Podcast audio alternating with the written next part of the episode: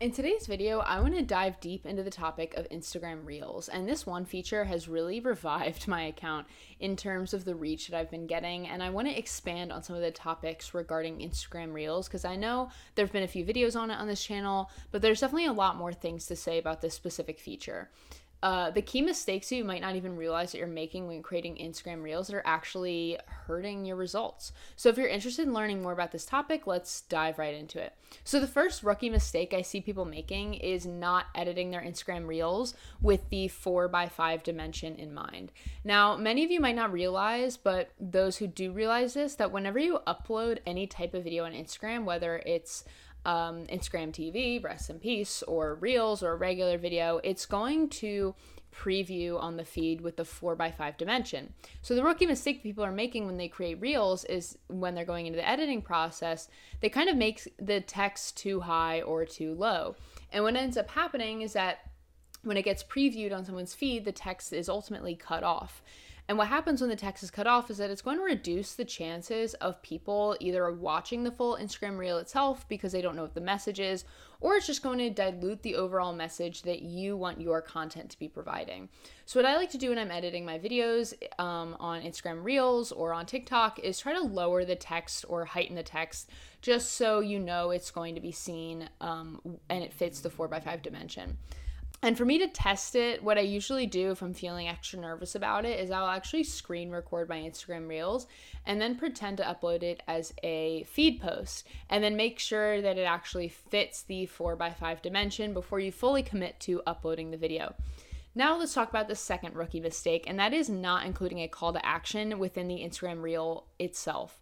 Now I know many of you take my advice and you put the call to action within your captions, but with Instagram reels, if people don't realize that they have to read the caption or even look at the caption, so that's why what we like to do with Instagram reels is we like to direct people either to read the caption or go for me to go to my link in bio, for you it can be whatever you want um, because that's really one thing that differentiates Instagram Reels versus TikTok is that you can still write pretty long captions with your Instagram Reels that allows you to elaborate on the message that you're trying to send in that 15 second clip.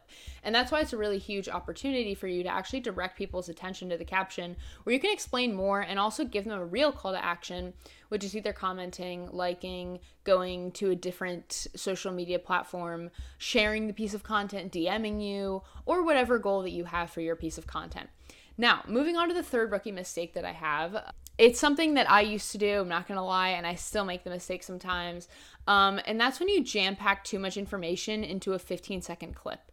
And the way I would choose sounds and effects would make the text appear and disappear really fast to the point where your audience couldn't really read it.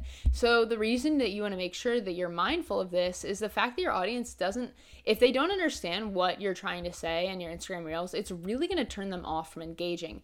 Of course, it can prompt them to rewatch the reels over and over again in order for them to actually get the message, but most of the time, people don't really have the patience for that, and it's not really a good experience. So that's why you want to make sure that you're filming or editing your Instagram reels, that you're mindful of being simple, concise, and not overcomplicating your 15 to 30 second video. Now, on to the next rookie mistake that I see is that um, is not mo- maintaining the momentum of your Instagram Reels strategy.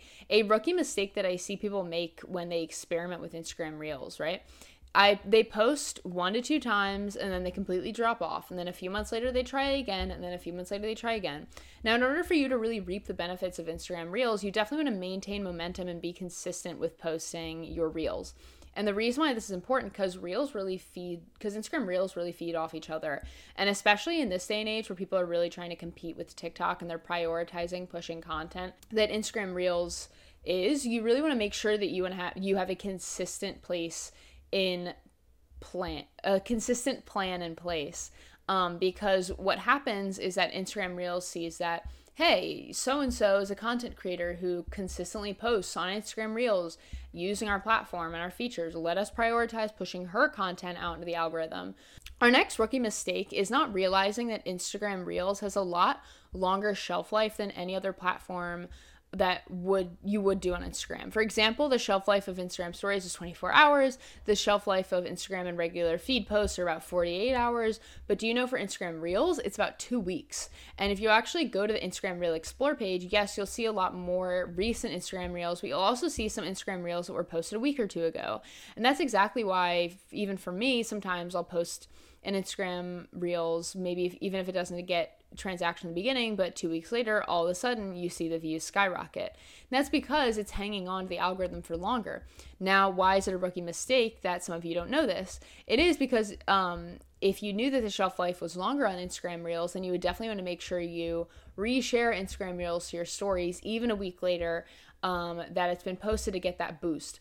Now, many of you uh, get discouraged when Instagram Reels doesn't perform and you'll delete it. Well, I would actually keep it for longer and just keep it up permanently because because over time uh, it can have the capability of taking off. Now, the next rookie mistake I'm going to talk about is really meant for those who have a smaller follower count, anything between or less than 10,000, let's say. And that's using sounds that don't that don't have a lot of existing videos under them, especially if you're a smaller creator, because it's actually quite advantageous to use other people's sounds when people are actually looking at the sound. And if they're creeping through all the other videos that have used that sound, they're able to see your video, um, then it'll give you more views, more engagement, and more profile visits. And it's very similar to hashtags. For for instance, if you use this hashtag, you're going to be able to see all the other posts that are using the same hashtag and those posts will probably get more traffic. And so if you're using an audio that has no existing videos under it, it's going to be a lot harder for you to get seen. So another pro tip is to follow big influencers and look at the sounds that they're using and check check up to see if other videos are being used with that sound and prioritize it and using that sound um, instead of either starting from scratch or using a sound that has no pre-existing videos that way you're going to be able to capitalize it on it because um, there might be other people who are also checking for that sound and therefore they might find your video on to the next mistake I see um, is that not having an Instagram reel cover for your video. Now, for a lot of people, it's really easy to kind of go through the slider and pick whatever frame the, in the video, just call it a day. But at the end of the day, you have to realize that Instagram Reel covers are the equivalent of YouTube thumbnails, and you want to make sure that it's attractive enough to get the highest click through rate as possible, um, especially for those people who are actually creeping on your feed and seeing your profile and decide what content piece of yours to click on. Now, now, of course, creating covers does not have to be complicated. You don't have to open up a Canva account and create it from scratch. You can actually create it on your Instagram story. It's really easy to kind of make fun looking videos and or covers and add text on that but it's actually really important. I would recommend trying um, different types of Instagram reel covers, seeing what works and what doesn't. All right, those are my top rookie mistakes for Instagram Reels. I hope you enjoyed. If you have anything else, uh, add it in the comments below. Like this video if you liked it, and subscribe for more. Thanks for watching.